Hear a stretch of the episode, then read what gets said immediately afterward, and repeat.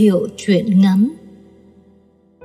Cây Hoàng Phi Điệp của Linh Mục Francisco Xavier Trần Quảng.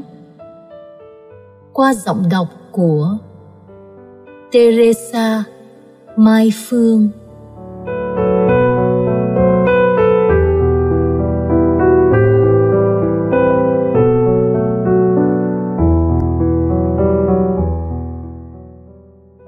Không biết có chuyện gì quan trọng mà Sơ Nhung lại gọi điện nhắn mình lên nhà dòng cổ sơ. Chuyện gì nhỉ? Tại sao không nói qua điện thoại cho rồi? Phần vần suy nghĩ, đoán già đoán non, xe của tôi đã đến trước cổng nhà dòng lúc nào không hay. Chiều Chúa Nhật, các giờ không dậy trẻ, tu viện được trả lại bầu khí yên tĩnh trầm mặc vốn phải có của nó. Xuống xe, dẫn bộ vào lối cổng phụ. Mắt tôi bị hấp dẫn bởi những cây hoàng phi điệp đang nở rộ trước dãy nhà chính của tu viện. Một khung trời toàn màu vàng, đúng như tên gọi của cây, bướm vàng bay. Mải mê ngắm những chùm hoa vàng lẳng lơ trước gió. Có những chùm dài đến nửa thước đưa đi đưa lại tôi có cảm tưởng bất cứ chỗ nào của thân cây cũng có thể chìa ra một chùm hoa dài ngắn khác nhau. Thiên nhiên thật kỳ diệu. Xin lỗi chị có phải là chị thúy nga không? Giọng nhẹ nhàng của một em thanh tuyển kéo tôi về khung cảnh hiện tại. Vâng, tôi đây. Đợi mãi không thấy chị lên, sơ bề trên, cha Tuyến và ông bà cố của ngài vừa đi khỏi. Sơ nhắn chị lên phòng khách trên lầu ngồi đợi, tí nữa sơ sẽ về ngay. Em Thanh Tuyển vừa dẫn tôi đi lên cầu thang, vừa kể. Chiều nay, tu viện chúng em có lễ mở tay của cha Tuyến – Ngài mới được trao tác vụ linh mục. Ngồi một mình trong phòng khách yên tĩnh, đợi mãi không thấy sơ nhung về. Tôi hết nhìn ảnh Chúa Chiên Lành, lại đến ảnh Đức Mẹ Hằng cứu giúp. Thấy chán, tôi mang ghế ra ngoài hành lang ngồi cho thoáng và ngắm cảnh thiên nhiên. Phóng tầm mắt, nhìn những ngôi nhà nhấp nhô xa xa, những lùm cây nghiêng mình bên hồ nước trước mặt nhìn cảnh chiều buông, lòng tôi trùng xuống như cảnh cuộc đời tôi cũng đang về chiều. Ngày ấy, cách đây hơn 30 năm rồi, lớp của tôi chỉ có hai sinh viên công giáo. Có lẽ nhờ mối dây đức tin vô hình này mà tôi và sơ nhung dễ dàng chơi thân với nhau hơn. Sơ lớn tuổi nhất lớp Sơ không muốn đi học đại học Muốn sống trong môi trường yên tĩnh của tu viện đắm mình trong lời kinh Ẩn mình bên Chúa Xa lánh sự nhiễu nhương của cuộc sống. Vì nhu cầu của nhà dòng Vâng lời bề trên nên Sơ đi học. Hình như người nhà tu ai cũng học hành cần mẫn thì phải. Ừ, hồi ấy không hiểu sao lại có sự phân biệt kỳ thị giữa người không công giáo và người công giáo khá rõ ràng. Các môn học hễ có gì liên quan tới tôn giáo? Thế nào các giáo sư cũng? Tôn giáo là thứ thuốc phiện. May sơ nhung học khá đàng hoàng, tạo được ảnh hưởng tốt đã làm chứng và phần nào xóa đi những thiên kiến về đạo cho các bạn trong lớp. Kể cũng may, nhờ học chung với sơ mà tôi có thể sống đạo tốt hơn. Nói là có đạo, chứ hồi ấy tôi đâu có sống đạo. Đi lễ để được gọi là có đạo. Còn về Chúa, về mẹ, tôi chẳng biết sự gì. Nói chi đến việc cầu nguyện. Sống trong môi trường xã hội cổ suý không tin có thượng đế, thế giới bên kia. Con người tranh giành nhau mà sống kẻ mạnh ăn hiếp kẻ yếu Hơn nữa, nhà tôi lại sống gần chợ. Cha mẹ buôn bán, tự dưng tôi mất đi cảm thức về sự thật thà. Nhà trường đúng lẽ phải đào luyện ra những con người tốt, nhưng thử hỏi thi cử gian lận, chạy trọt thầy cô thì làm sao có người tốt được. Hồi ấy, việc tôi đậu đại học là do sự can thiệp bất công của đồng tiền sống trong dòng xoáy của sự gian lận, làm sao một người trẻ có thể đứng vững? Làm sao tiếng nói trung thực của lương tâm có cơ may lên tiếng? Nhớ lại sáng hôm đó thi môn kinh tế chính trị, học kỳ 2 năm 1 đại học. Trước khi vào phòng thi, tôi vội vàng tìm sơ nhung. Sơ ơi tài liệu em đã photo cho sơ đây này. Em hai bộ, sơ hai bộ. Để nếu bị bắt bộ này thì còn bộ kia nữa. Sơ Nhung cầm lấy. Cái gì đây? Chữ nhỏ như này làm sao đọc được? Quay bài thì phải nhỏ, chữ to thì lộ liễu quá. Cảm ơn em, chị không quay bài đâu, nhưng chị cất đi để làm kỷ niệm nhé. Bộ sơ thuộc cả cuốn sách à? Em với sơ có phải ai xa lạ đâu mà e thẹn. Mọi bạn đều thủ sẵn tài liệu. Không có tài liệu rớt trắng mắt cho mà coi. Lúc sơ nộp tiền ngu thì đừng kêu ca. Cảm ơn lòng tốt của em đã nhớ, quan tâm tới chị. Chị chưa bao giờ quay tài liệu cả và cũng không dám, sợ lắm.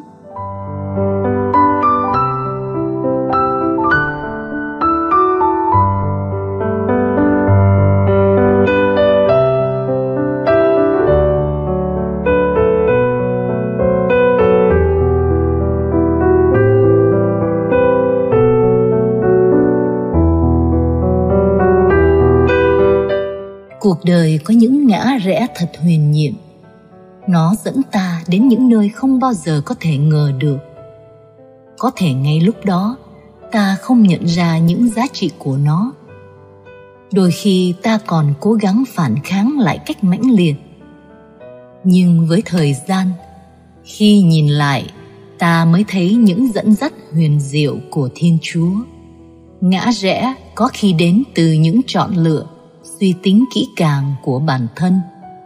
Đôi khi, ngay cả trong sự bồng bột, nông nổi nhất thời và có khi ngang qua một biến cố, một sự kiện nào đó trong cuộc sống thường nhật. Đến bằng cách nào không quan trọng, miễn là qua nó, ta rút ra được bài học gì cho hành trình đi tới của ta được tốt hơn. Quay bài là chuyện thường tình của kẻ bút nghiêng không quay mới là bất thường. Hồi đó đưa tài liệu cho sơ, tôi chẳng suy nghĩ gì. Trong thâm tâm còn mừng nữa là khác, vì mình đã giúp đỡ người khác. Nào ngờ sự thể lại hoàn toàn ngược lại. Nó là cú đập giúp tôi bắt đầu suy nghĩ về các giá trị trong cuộc sống. Sáng hôm ấy, môn cuối cùng của kỳ thi chấm dứt tôi tạm thời xếp sách vở sang một bên để thưởng thức những ngày hè sau thời gian dài vất vả với sách vở. Bỗng dưng Sơ Nhung gọi Thúy Nga ơi, thi xong rồi chắc em rảnh rỗi, đến nhà dòng sơ chơi không? Hôm nay đến phiên chị nấu ăn. Được, thi xong về nhà em cũng chẳng làm gì Tôi vui vẻ theo sơ về nhà rồng. Sơ và tôi vừa nhặt rau, vừa nói đủ thứ chuyện, học hành, đạo lý, lý tưởng cuộc đời. Bỗng dừng Thúy Nga, em trả lời chị nhé. Giọng sơ có vẻ trầm trọng. Trả lời cái gì? Ăn trộm đồ của người khác có tội không? Chị hỏi vớ vẩn vậy. Đương nhiên là có. Ăn cắp là có tội. Bây giờ giả sử cả làng đều đi ăn cắp Em có đi không? làm gì có chuyện cả làng đi ăn cắp? Ừ chị cứ giả sử vậy. Ừ um, có lẽ em sẽ không đi. Vì ăn cắp là sai cả làng sai chẳng lẽ sai hết? Đúng. Thế em nghĩ gì về việc cả lớp, cả trường quay bài trong khi thi? Họ đúng hay sai? Tại sao ta phải theo họ? Ờ chuyện này khác. Sao lại khác được? Chúa bảo, ai trung thành trong việc nhỏ sẽ trung thành trong việc lớn và ngược lại. Thúy nga ơi, đợi chị có lâu không? Tiếng sơ nhung từ dưới cầu thang vừa đi lên, vừa gọi, làm tôi giật mình bỏ dở dòng hồi tưởng. Hẹn em lên đây, bỏ đi chơi, lại còn hỏi đợi lâu hay chóng tôi trả lời có vẻ hờn mát. Sáng nay em đã đi lễ chưa? Bộ sơ nghĩ em như thời sinh viên hay sao? Mà cứ phải kèm cặp. Có cháu nội, cháu ngoại rồi, không đạo đức, thì chút ít cũng phải sống làm gương cho chúng nó chứ. Nãy giờ ngồi đây, em nhớ lại thời sinh viên của chúng ta. Em thấy vui vui. Sơ còn giữ hai bộ tài liệu hồi ấy của em không? Nhớ dài nhỉ? Nhờ việc đó mà em đã thay đổi cuộc đời đấy chị gọi em lên đây có chuyện gì vậy? Tay sơ chỉ về hướng những cây hoa hoàng phi điệp. Nhìn mấy cây hoa kia em có nhớ gì không? Nó lớn nhanh quá và nhiều hoa nữa. Nhớ lúc em mang thai, sơ đưa em về đây ở ẩn, xung quanh còn hoang vu, đâu có khang trang như bây giờ. Lúc đó em vừa buồn vừa chán may có những việc lặt vặt như làm vườn, trồng cây, nhổ cỏ để giết thời giờ. Cây cuối cùng kia, sơ đưa em trồng và bắt em chăm sóc với lời nhắc nhở. Tưới tắm cho cẩn thận, biết đâu ý thiên chúa nhiệm màu. Sau này đứa con trong bụng em cũng được trồng trong vườn nho nhà chúa như những cây này được trồng trong khu vực đất của nhà dòng lúc nãy khi đến đây, em để ý cây đó cách đặc biệt. Thấy nó vươn cao hoa rất nhiều. Em hy vọng con trai em đang ở phương trời nào đó cũng tôi vừa nói vừa nhìn sâu vào mắt sơ như dò hỏi. Tại sao sơ lại mất địa chỉ của gia đình ấy? Mà họ cũng tệ thật, không liên lạc gì với sơ. Hay gia đình họ có chuyện gì rồi? Sơ cười nhẹ nhàng trên khuôn mặt, lộ rõ nét hiền từ của người tu hành. Mắt nhìn vào cõi xa xăm, như muốn hiểu thấu nỗi uẩn khúc trong lòng tôi, và nhẹ nhàng trả lời. Ừ sơ gọi em đến nhà dòng cũng là vì chuyện này. Sơ biết được tình hình gia đình họ à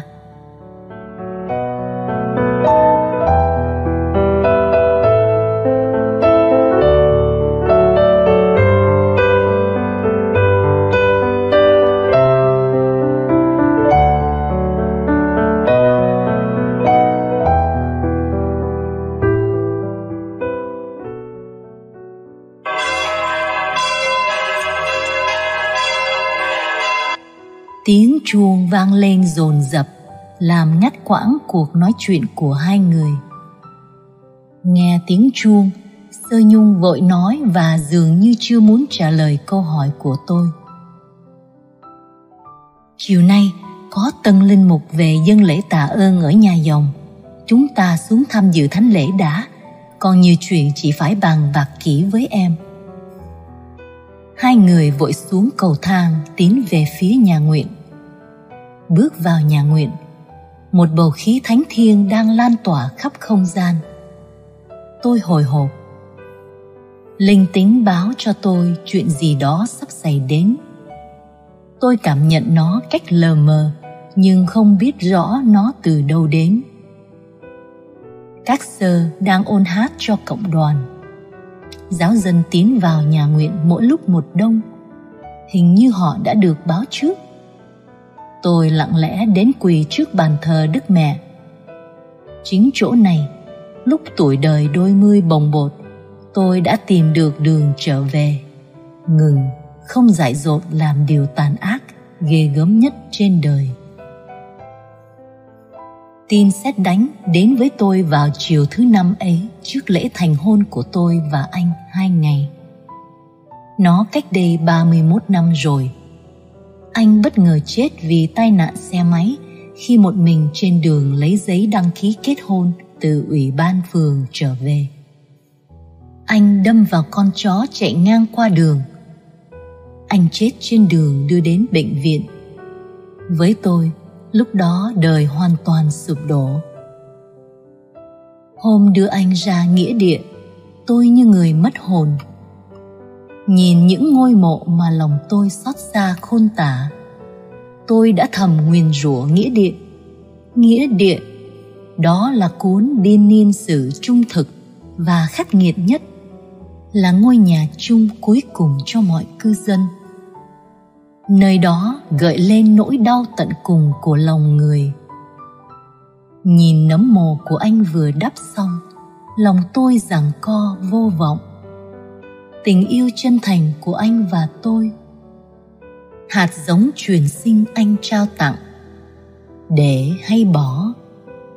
Nếu để, áp lực gia đình, dư luận xã hội. Ai hiểu nỗi nỗi lòng rối bời của tôi lúc đó? Tương lai mịt mờ biết đi về đâu? Mọi người đưa tiễn anh đã về hết. Sơ nhung vừa nói vừa đưa tay dìu tôi về thúy nga ơi, mình về thôi. Thương tiếc bây giờ cũng chẳng làm gì được. Người chết đã yên, mình vẫn phải tiếp tục sống cuộc sống của mình. Sơ ơi, chưa yên đâu. Kẻ chết đã vậy, còn người sống sẽ ra sao? Tu là cõi phúc, tình là dây oan. Sơ đi tu, làm sao hiểu được kẻ đã vương vào lưới tình như em? Tình yêu là cái gì cao đẹp, được thiên chúa chúc phúc. Sao em lại nói võ đoán vậy? Sơ ơi, tình yêu đúng là đẹp. Khổ nỗi mấy ai đủ khôn ngoan như triết gia trong khi đang yêu. Mấy hôm nay, nhìn anh ấy nằm bất động, em suy nghĩ lung tung, không biết nên để hay phá mầm sống còn lại của anh đang trong bụng em. Nếu phá đi thì may ra đời em còn có hy vọng. Nếu để em em không dám cho ai biết em đã. Nếu biết, chắc em chỉ còn nước độn thổ. Nhân danh cha và con và thánh thần. Lời của vị chủ tế vang lên, cắt đứt dòng hồi tưởng miên man và kéo tôi về với bầu khí trang nghiêm của nhà nguyện tôi giật mình sao giọng của cha này nghe quen quen giống giọng của ai đó tôi đứng lên ngước mắt nhìn lên bàn thờ bóng dáng linh mục chủ tế và những lời Kính thưa cộng đoàn, hôm nay chúng ta họp mặt nơi đây là làm những nghĩa cử của người con Thảo đối với Thiên Chúa là cha chúng ta. Qua thánh lễ này, xin cộng đoàn cùng hiệp dâng lời tạ ơn cùng với con, cho con, vì con. Của Ngài làm tôi hiểu ra việc sơ nhung gọi tôi lên đây. Nước mắt tôi trào ra từ bao giờ không biết. Tôi dùng mình và ghê rợn vì đã từng có ý nghĩ tiêu diệt mầm sống kia mà giờ đây đang đại diện cộng đoàn tế lễ Thiên Chúa. Trong đầu tôi thoáng hiện đâu đó những khu nhà, những cây hoàng phi điệp đang được trồng bởi biết bao con người dám hy sinh cuộc đời mình vì sự sống của người khác. Màu vàng của những cánh hoa hoàng phi điệp đang tung bay trước gió hòa màu vàng của áo lễ trên bàn thờ lời ghi chú Cây Hoàng Phi Điệp trong truyện ngắn này được tác giả đặt tên thay cây hoa Hoàng Yến.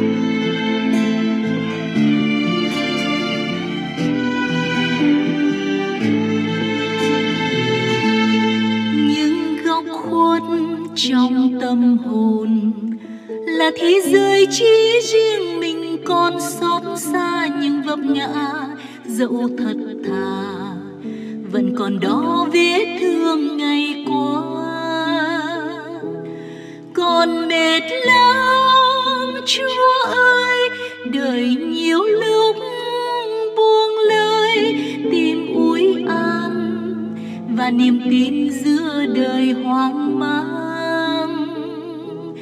Con chỉ biết phó dâng cậy vào chúa khoan nhân. Ngài dắt con ra từ góc khuất của ngày đã qua. Những góc khuất chúa mời gọi con, cúi mình sâu chắp tay mãi đâu một mình, chúa ở trong con tâm tình sớm mai. Những góc khuất trong cuộc đời là chén đăng trí riêng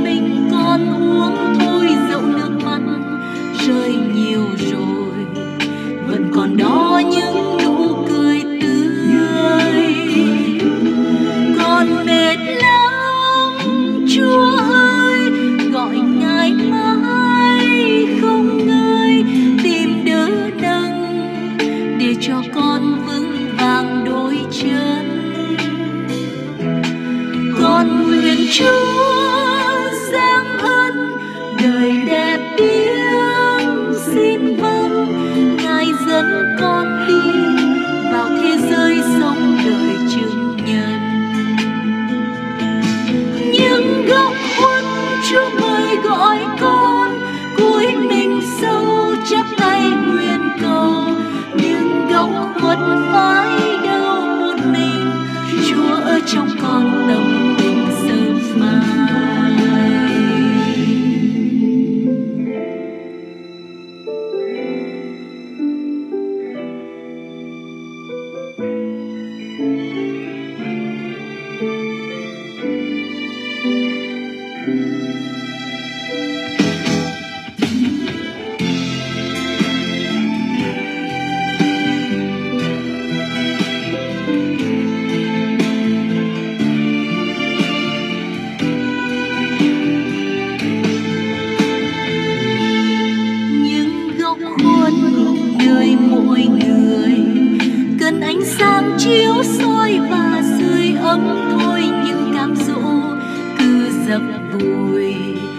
一定可。